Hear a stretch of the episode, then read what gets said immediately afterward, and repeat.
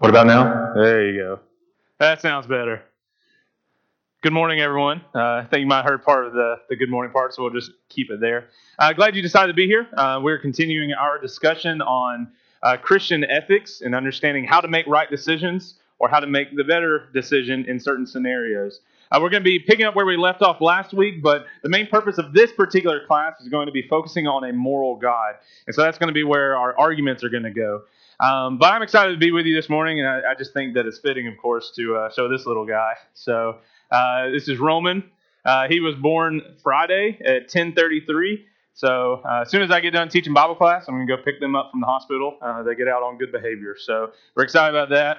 And of course, uh, Kinley was just overjoyed. She came in the hospital room and she saw. She said, "Mommy, Daddy, Mommy, Daddy, where's Roman?" And so she wanted to go pick him up and hold him. So I appreciate you guys. Uh, definitely a lot of prayers went up on our behalf. I know that um, because everything went well, and I appreciate all the comments and uh, the visits and uh, just everything that you've done for us. So thank you, and I thought you would like to see those pictures uh, before we got started this morning.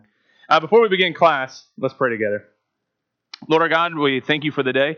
Thank you for the opportunity that we have to study your word. Help us as we take the things that you have taught us and that we will teach others, but uh, we'll write these on our hearts so that we can share them with the world and give them the same hope and the same promises that we have. Be with us this day. I pray this to you in the name of Jesus. Amen. So, as I told you, we're going into our discussion thinking about a moral God.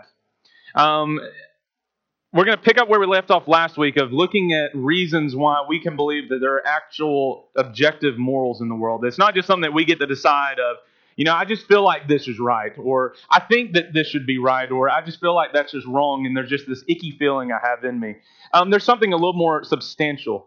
The difference between objective and subjective, just to go back and reiterate this point, objective is if you're going to describe an actual object itself, that it has characteristics about it. Subjective is from the subject standpoint, how I feel about a particular object. I can say that this pew has a blue cushion on it, and I can look at it and I say, I don't like this pew. I just I don't think that's somewhere I would want to sit. I don't think it's that comfortable. I can have opinions about it, but that doesn't mean that it's actually what the object actually is. When we deal with objective morals, and when we deal with discussions in general about morals, we're going to say that there's something objective about the feeling of right and wrong. More importantly, as our discussion is going to go on this morning, we're going to say that's given by God. He's given us commands that we can go to the scriptures and we can say objectively, this is what God says is good, this is what He says is bad, this is what we should be doing, this is what we should avoid. But there is also another component of understanding morals that is written within man's heart. There's something about why we feel the way that we do when things are just not right, where you have that feeling that rises up within you that something's pulling you in one way or the other. I think it's because of a particular code that God has written within us that we should be able to identify what is right and wrong. And what ends up happening is that you have the Word of God running parallel to what He has created. If we, in fact, are created in the image of God, we respond correctly and effectively to God's Word it makes sense to us because it gives order to the chaos that may be in our lives. Now, we can make this argument without even opening up Scripture because that's going to be one of the things we're going to discuss this morning. But I do want to begin by looking at, um, even within the Scriptures, that you can find little hints of this, and I just enjoy this part. Um, I put up here specifically this phrase, even the Gentiles. Now, you may find this uh, identified in different ways. It says, um, you know, referring to the pagans or you know even those outside of Christ do this or that. And I just put a few passages up here. I thought it'd be good for us to read these. Let's look at the first passage, Matthew chapter 5 verse 47. Jesus is going through the Sermon on the Mount and he's trying to, to bring about a new order of things. He's trying to make sense not just of the Old Testament law and how he's going to convert that over, or show its true fulfillment in him, but he's also going to make sense of the world towards the end of his main uh, rebuttal against how the Jews were distorting some co- main components of the law, Jesus is going to end this particular section by talking about love. He talks in Matthew chapter 5 verse 43, you've heard that it was said, you shall love your neighbor and hate your enemy. So the Jews are thinking, oh yeah, you know, we have all these Old Testament passages that talk about how we are to deal with our enemy and how we are to take care of the people that are with, you know, uh, close by to us, whatever that may be. And we know that Jesus already confronts this kind of mentality uh, by looking at the Good Samaritan. I appreciated Jeremy's lesson a while back in uh, Missions Month talking about the Good Samaritan seeing that that was Jesus' purpose. Like, who's the good neighbor? Who should be taking care of whom? That kind of thing. Well, that's what he's describing in this passage. But what I find fascinating is you go a little bit further down, and he says in verse 46 For if you love those who love you, what reward do you have? Not even the tax collectors do the same? And if you greet only your brothers, what more are you doing than others? Do even the Gentiles do the same? There's these little phrases that'll pop up all the scripture, and we can see them in our dialogues with other people. I just thought it'd be important for us to maybe plant ourselves in a passage where Jesus is looking, he's like, look at how the Gentiles treat one another. Don't they treat one another fairly? Don't they have certain laws and certain things in place that take care of them?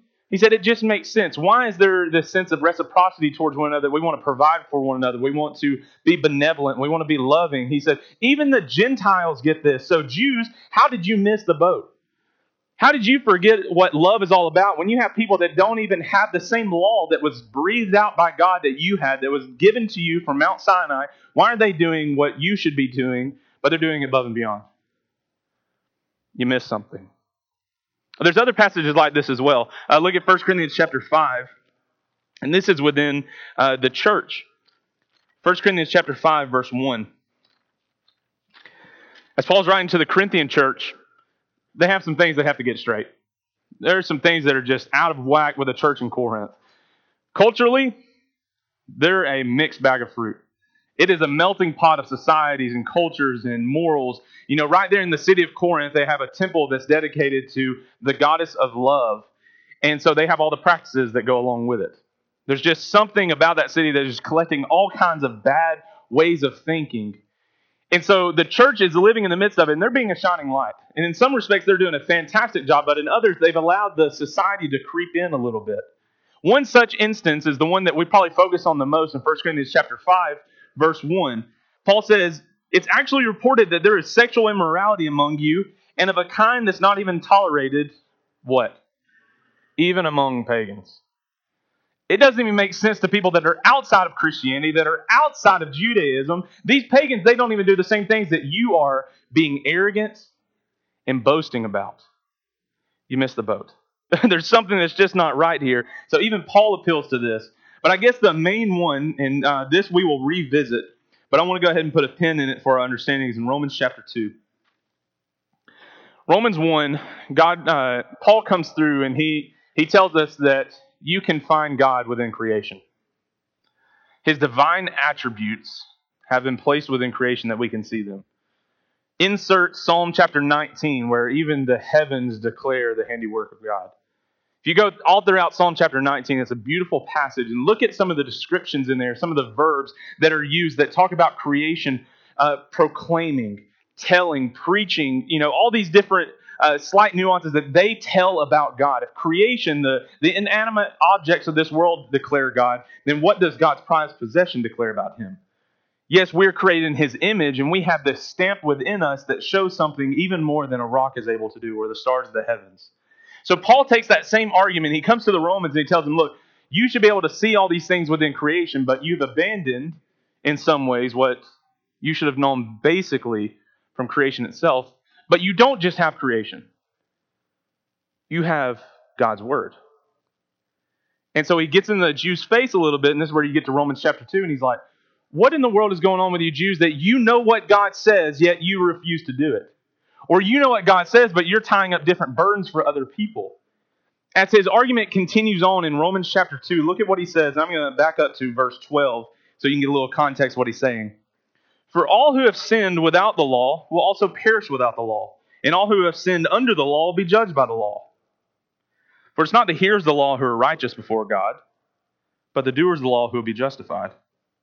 For when Gentiles, so even the Gentiles, even the pagans, for when the Gentiles who do not have the law by nature do what the law requires, they are a law to themselves, even though they don't have the law. Verse 15 specifically.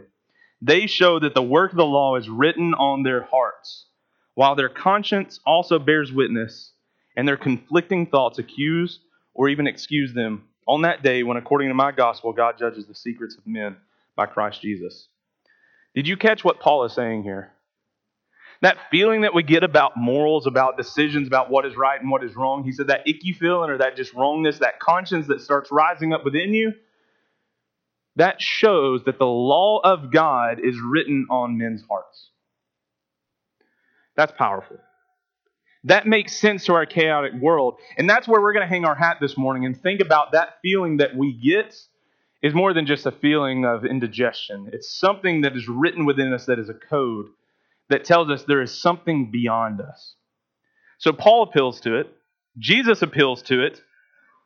It's created by God, it's something that we should be aware of. So I want to give that to you as we begin our discussion and think about even the Gentiles.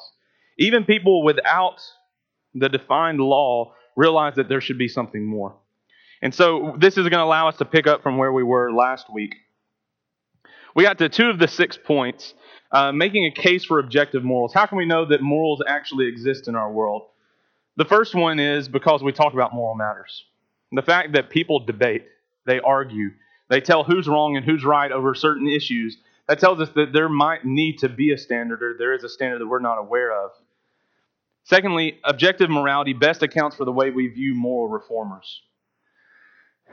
Uh, I, I, thought this was a, a, a good quote to go along with it. All great moral reformers had to appeal to a transcendent, so something beyond us, objective, something that's firm, and universal moral law that opposed the existing moral consensus of the culture.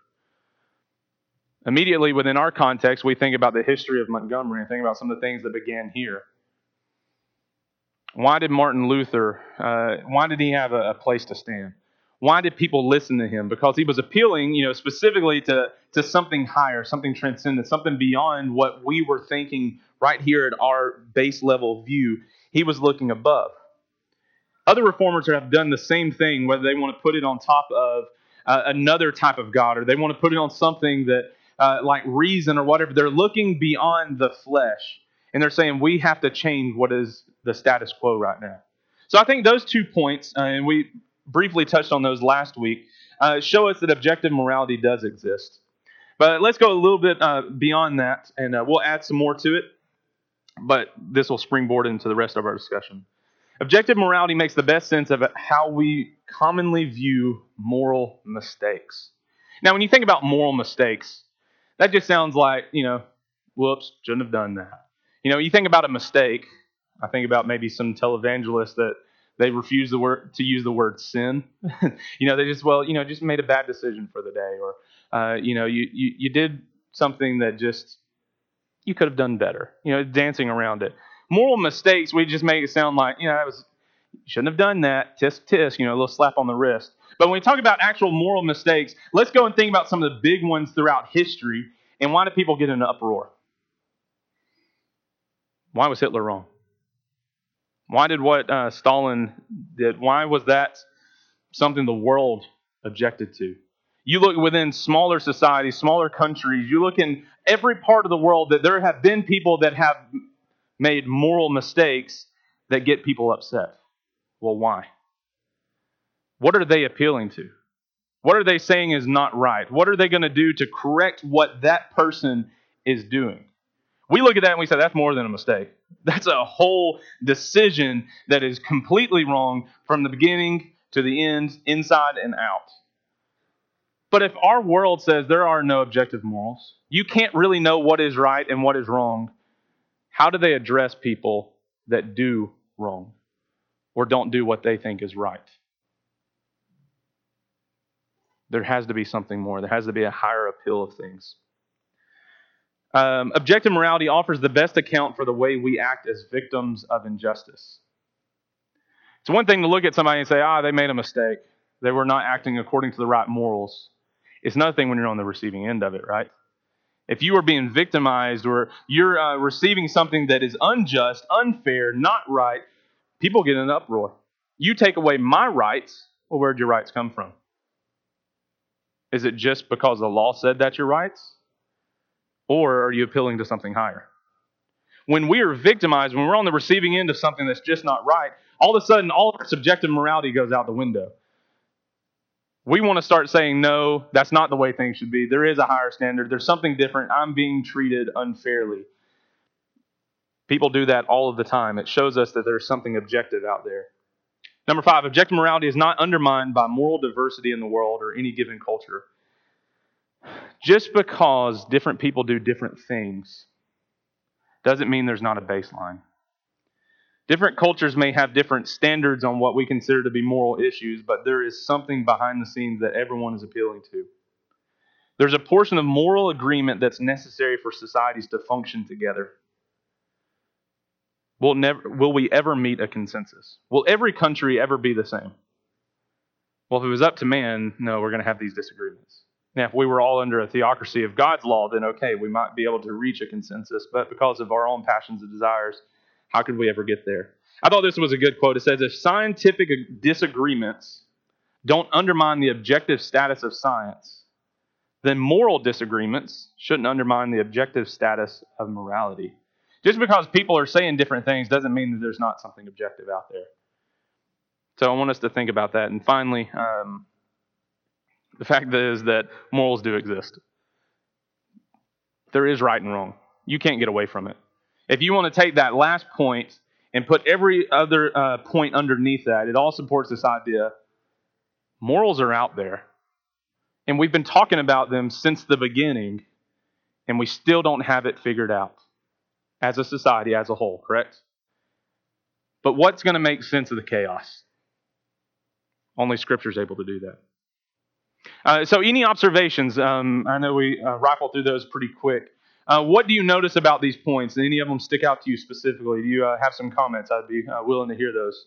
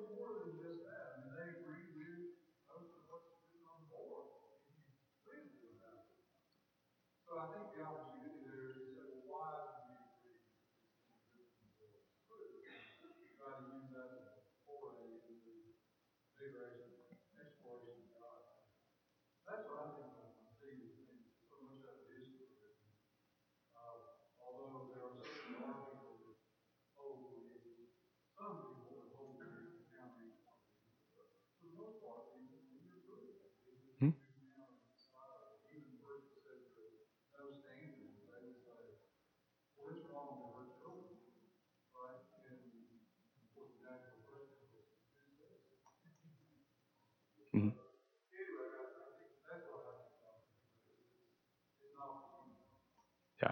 Absolutely. So, yeah, if you take these points as discussion points, you say, all right, I'm going to, you know, you're just having discussions. All right, you're going to talk to somebody that doesn't see eye to eye with our biblical worldview. They're not a Christian, um, or they're just unsure about Christianity in relation to other uh, religions, whatever that may be, and say, hey, I've got some points. Let's talk about these. Do you agree or disagree with each one? It's gonna be it's gonna be really hard to find somebody that, you know, generally that will disagree with these. They might have a slightly different take on it, but most people are going to hang, you know, behind each one. They're going to agree with that. So that at least gives us a foothold for more discussion. Uh, I think it does open up the doors. Um, but it's a different thing when you consider these, you know, intellectually. You think, oh yeah, I agree with each one, but practically, when somebody gets in the midst of a situation, they may say, oh, you know, objectives. Uh, there are no objective morals; they're just subjective. But then you put them in a place where their rights are taken away or they're being treated unfairly, they'll come back here. they'll come back to center. Um, and so I think that's a good point. What other observations?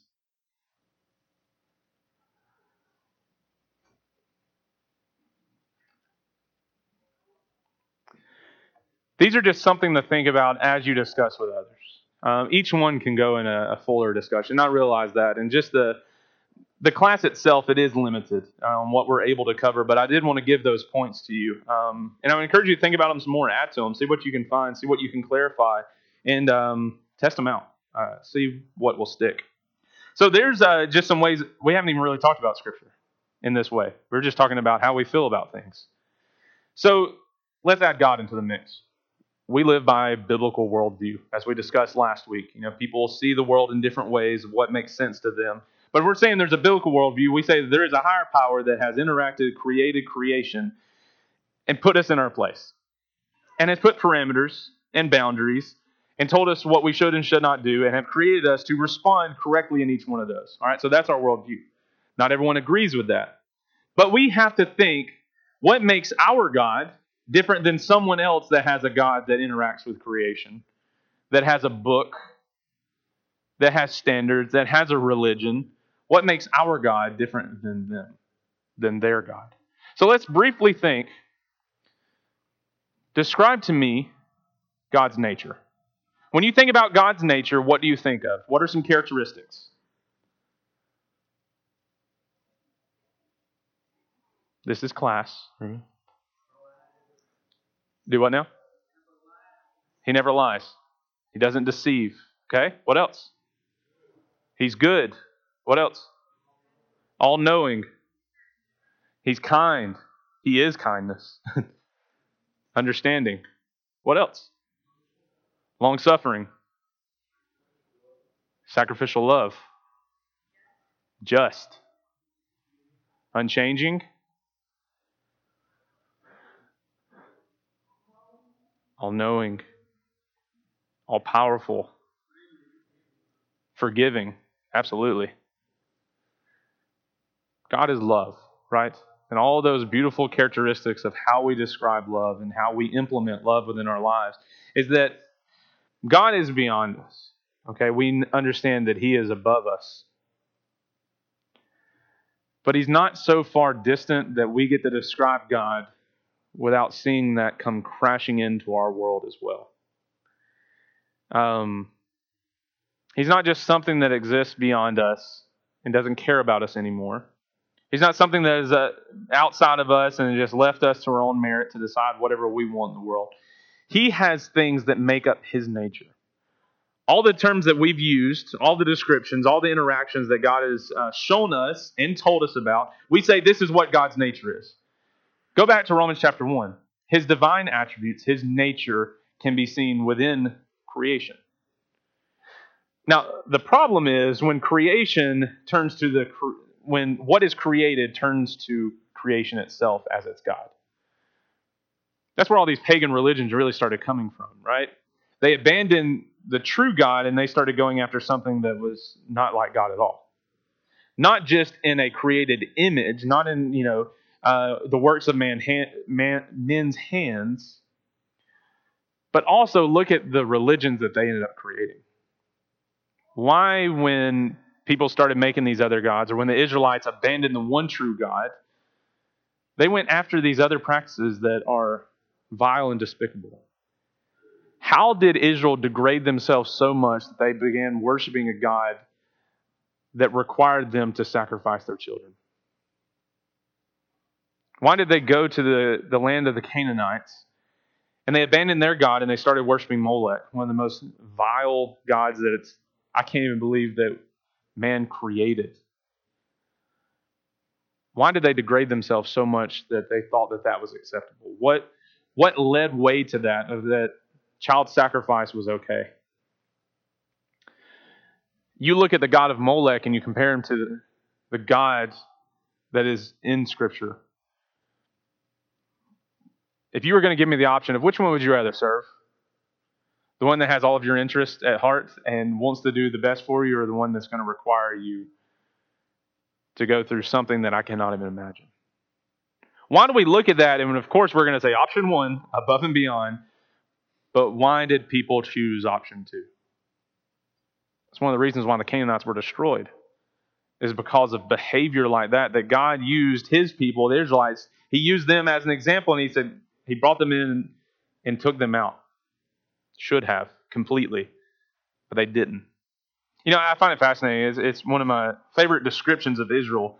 He calls them stiff necks. God says in the Old Testament, Paul says in the New Testament, he calls them stiff neck. You know what it means to have a stiff neck, right? You wake up in the morning and you have that crick in your neck. How is driving the rest of the day? When you're about to back out of your driveway, how well does that go if you're not really good at using your mirrors? You're going to try and look over your shoulder, right? It hurts. Because if I have, a, you know, if my neck is acting normal, and let's say I'm going this way, I can look and I can see what's over here and what's over here, but I can keep the, the course. If I've got a stiff neck and I'm on a mission right here, and, and there's some things happening over here to look at, what am I going to do? I change my direction.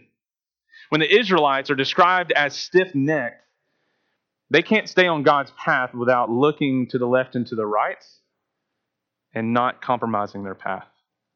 That's exactly the charge given to Joshua in Joshua chapter 1. When he says, Be strong and be courageous, uh, courageous. Don't divert from the path. Yeah, you're about to go into a land that's doing a lot of vile and destitute things. Don't have a stiff neck. You see them for what they are, but you stay the course to God. When we think about God's nature and, and just comparing that to the things of the world, I will choose God. But as we do look at Scripture and we say that God is all knowing, all loving, and all these great you know, descriptions of Him, people are still going to offer objections. So, what I want to do for the remainder of our time this morning is to um, address some of these objections and to uh, try and get a better understanding for uh, God Himself. Now, um, I'm just going to put all these up here and I'll talk as I try and get them up. If you're going to make a case for God, what we're going to be referring to today of looking at morals is just one one tool in the belt. You're going to pull out the, the hammer and you're going to use it versus uh, using the screwdriver. Okay, so if you're going to make a case for God, there's a lot of things you can do. When we talk about apologetics, and I appreciate the guys coming in last week for VBS, and uh, although I didn't have a chance to listen to those lessons yet, I know uh, without a shadow of doubt what they do is phenomenal. And you can make cases for God uh, in a lot of different ways. You can just look at the creation itself. Romans 1, Psalm 19, all of that. Um, you can look at creation, you can look at miracles. Uh, I'm looking forward to Gift's class, shameless plug gift just for you. Uh, his class on the resurrection, the greatest miracle that happened. We can show evidences for it. We can prove that the resurrection of Jesus happened. Um, but we can also look back at many other miracles throughout time, and we say God was the description behind that. C.S. Lewis describes uh, miracles in general. He says an interference with nature by supernatural power. If we can say that things were a little off, things did not act according to their plan, people just don't rise up from the dead unless something's behind it. Can we make a case that Jesus actually was raised from the dead? That would be a whole class in and of itself. But then you also have arguments from desire. Why have there been people creating gods? Why have they done all these other things in the world to, to appeal to a higher power. Something to be said there. But our main purpose is looking at the moral argument. We're objectively obligated to do good and avoid evil. You're familiar with C.S. Lewis. Um, I know Caleb has taught a couple of classes, um, and maybe just in you know readings or whatever, you come across C.S. Lewis. One of the main things that he's uh, known for is his book on mere Christianity. It was actually uh, some radio talks um, that were put into a bound form. Um, you can actually, there's a little clip out there if you're interested in this. You can go find a little clip of those radio talks, and you can actually hear him. Uh, it's the only one, as far as I know, the only one that's out there to actually hear what C.S. Lewis sounded like. But what he's known for, and he was making dents in uh, the atheistic world, is his transition of being this great, well-known scholar. He was a classic. Um, he consumed himself in literature. Uh, there's a little series out there that calls uh, it's a comes from a quote of him. He talks about he was the most reluctant convert. Is that when he came to an understanding that God existed, he refused to follow him because that would make him have to make changes in his life. So he calls himself the most reluctant uh, convert. But this is what he describes about himself. He says, My argument against God is that the universe seems so cruel and unjust. But how had I got this idea of just and unjust? What was I comparing this universe with when I called it unjust? Of course, I've given up my idea. I could have given up my idea of justice by saying it was nothing but a private idea of my own, subjective. But I didn't do that. Then my argument against God collapsed too. For the argument defended on saying, uh, depended rather, on saying that the world was really unjust, not simply that it did not happen to please my private fancies. Did you catch what he was saying here? I thought that the world was unjust, that there was actually the standard of what was just and what is unjust. But where had I gotten that idea from? Why did I feel like I was being victimized? Why did I have this innate sense about me that people were making moral mistakes? That there were things that were just not right? I could have abandoned my view of justice and could have said, "You decide to do whatever you want to, and I'm just gonna, you know, I'm just gonna feel the way that I do." No one really, when you put the rubber to the road, thinks that way. They're gonna line back to center. They're gonna come back to those points. And they're gonna say something's not off. So I thought this was good, just to make some sense uh, and give an example. So let's think about a case for a moral God a little bit more. You have God Himself. We've already described His nature, what makes up who He is. But we've also, throughout this time, thought about what is good. Now, as our discussions will progress, specifically as we get to some of our major topics in the last half of this quarter, we'll be dealing with what really is the best good in each scenario. But we have this idea that there's God and there's good. But we want to know how do they work together? Are they separate or are they tied? People have tried to confront this with a, a few different objections. One of them comes from a, uh, a discussion um, Plato and a man named Euthyphro. He's coming up with this conversation, and the guy's asking, he says, Does God command things because they are good? So good exists outside of God. And so when God makes a law, he's just he's just describing what is already good that everybody understands. Or things good because God commands them? So here's the real objection that comes from there. If we say, well, you know, whatever God decides, that's actually what the greatest good is. Could we then say, if God all of a sudden changed his rules and said, let's kill all infants, would we then say, well, God said it, that's good, so the law is now good? No, we look at that and we think, no, that just doesn't make sense. Why would God do that? We know He's all loving, He's all powerful, so He wouldn't ask us to do something like that, right? We already start objecting that. We say that doesn't make sense to God's nature because I know what God's nature is. So, how does God and good work together? That's what we're trying to find the balance of. There's really a, another option. Is God has reasons for His commands. But these reasons are not sufficient by themselves in explaining moral obligations without God's commands. A little complicated way of thinking about it like this it's not that just good exists by itself. And it's not that whatever God commands is good. It's this whole package of everything put together. God would never ask us to do anything that is not good. Because good is an extension of God when we really get into the nuts and bolts, the roots of morals, and we get into being able to make the right decisions in life, when we get into ethics, what we're going to say is this Can you act like Jesus? You see, Jesus is the Word of God in flesh. John 1. Hebrews chapter 1 talks about Jesus is the exact imprint of what? God's nature and he is the radiance of his glory. When you see Jesus, you see God.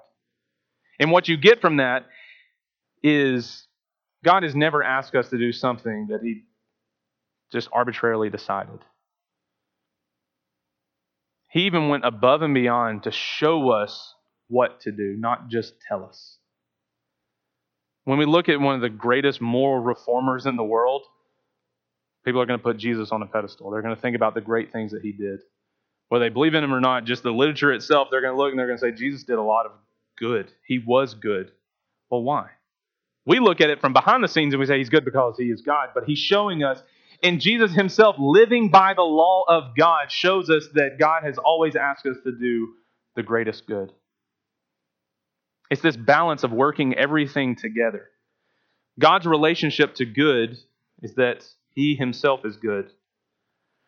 So when we think about Christian ethics, it's a blend of both virtues and principles. Virtues are the the character about us. We go back to Psalm chapter 1, Proverbs chapter 1. Blessed is the man that does this or this or this. We go to the words of Jesus in the Beatitudes. Blessed are those that are this and receive this. It's a character change, it's a content change. I'll describe when we talk about making a defense for Christianity when Jesus talks about salt and light. Salt has a quality about it. He says, You're the salt of the earth, you have a quality about you that's supposed to serve a purpose. What happens to salt if it doesn't, if its quality breaks down? What purpose is salt for? To be thrown out and trampled under men's feet. If we don't respond correctly, we don't have the right character about us, then are we actually looking like Jesus? But then, are we actually living by the principles themselves, the laws, the regulations? Morality is ultimately grounded in the character of God. That is, the ultimate source for morality is not God's commands, but God's character. And the commands are an extension of his character. The virtues which are made clear by God's character are further clarified by Jesus' character and are ultimate foundation for morality. God issues the commands that he does because he is the kind of God that he is. I love that. I think that's a great way of describing it. But although we look at this, and for the most part, this makes sense to us, there are still some objections, and I want to get your view on these. So, objections against a moral God. All right? We can say that there is a God, but we can also say that good exists in the world, but the reality is there's also evil. So, respond to this. If God is all loving and all powerful, how can he allow pain, evil, and suffering to exist? What's your response to that? When somebody says, All right, you're saying your God is so loving, but people are dying, people are suffering, cancer still exists, why would he not just wipe it away? What's your response? Say that again, sorry. Okay, so things have to end. Okay, so there's a cycle of life, okay? What else would you say to somebody?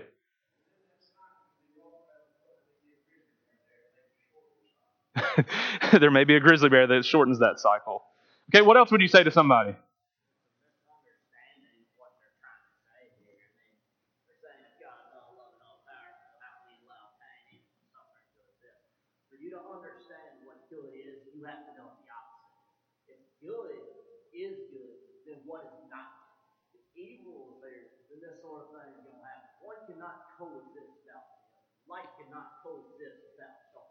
Okay, so evil gives a fuller definition to what is good. Um, in some way, I don't know, it makes me think of Paul a little bit when he says, I would not have known what it was to covet had God not told me what it was. You know, there's this idea that it makes sense. You kind of have to, to show those side by side. And so maybe that's part of it is to really understand the fullness of good, you got to have the, the counter to that. Okay, what else would you say?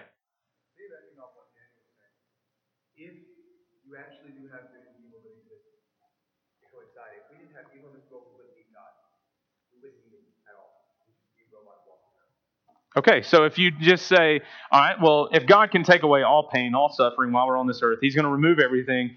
What does that then turn us into? Walking robots. You know, that we don't make any decisions, everything's already decided for us. Free will is compromised, and then we say, well, that's one of the things that He's given us, so I think you're uh, onto something there. Yeah.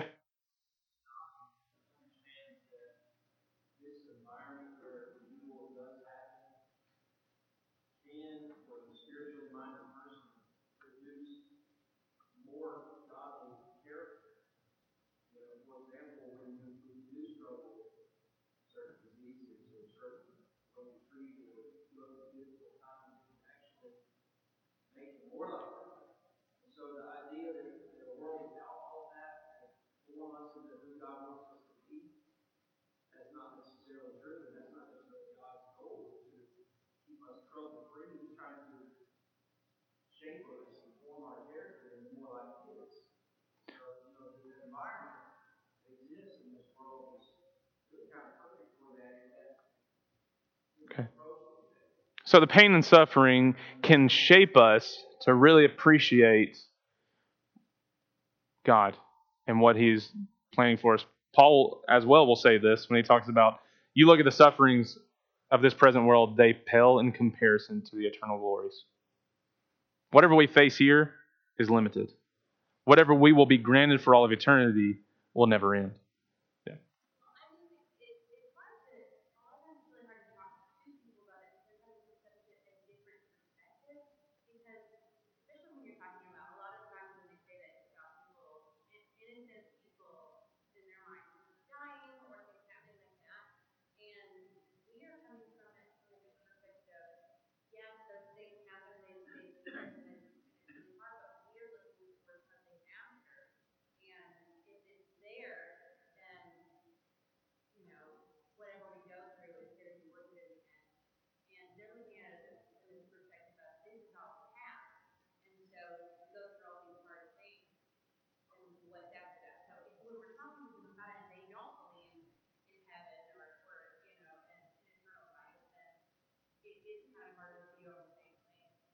Yeah, and uh, I think what helps, and you just can't help but interject Jesus in every scenario because it just makes sense of our world. Because you think, all right, so God's saying, all right, you're going to have to suffer through some things. There's going to be some difficult things in this world, but it's preparing you for something greater beyond you. That makes sense to us. We see it, but you actually talk to somebody that's going through cancer, and they're saying, why would God allow this or permit this to happen? You start dealing with it in a different way. But here's the way that Jesus makes sense of the situation to me. It's not just a theoretical thing that God says, well, I put all this in place and you just come on, you know, come on up, come on up. He comes down and takes you by the hand and says, Can I walk with you? Jesus went through some of the most cruel and unimaginable suffering to show us, let me do it for you. I came here for you.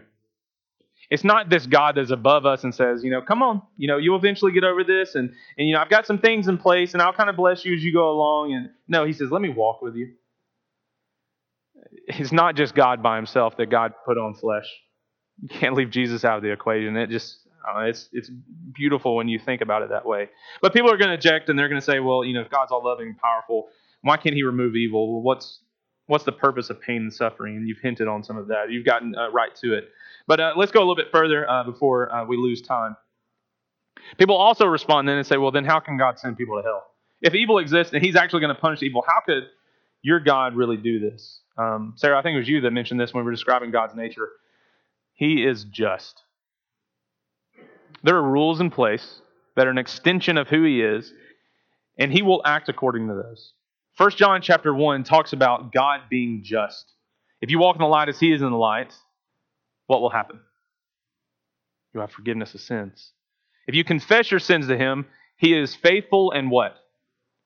Just to forgive us he does forgive us, and that's part of who he is. He he wants to help us. He wants to do whatever he can. And so part of, you know, how can God send people to hell? It's the real response is that he is just. Yeah. It's it's tied to his nature, and he's already told us everything of what we should and should not do. Um, why did God allow or promote atrocities to happen in the Bible? Why did God cause the Canaanite genocide? Well, it's an extension of where we've already been, is that evil has to be punished, and there is going to be a punishment for it. Even our world sees that, and they start implementing things. Israel was a theocracy, and it was meant to go into other parts of the world, and it had a purpose. Read the story of Rahab another time. Why did she come to an understanding that the God of the Bible, the God of the Jews, was the only one and true God? said her heart melted within her when she saw what he was doing. And we find her in the family of Jesus.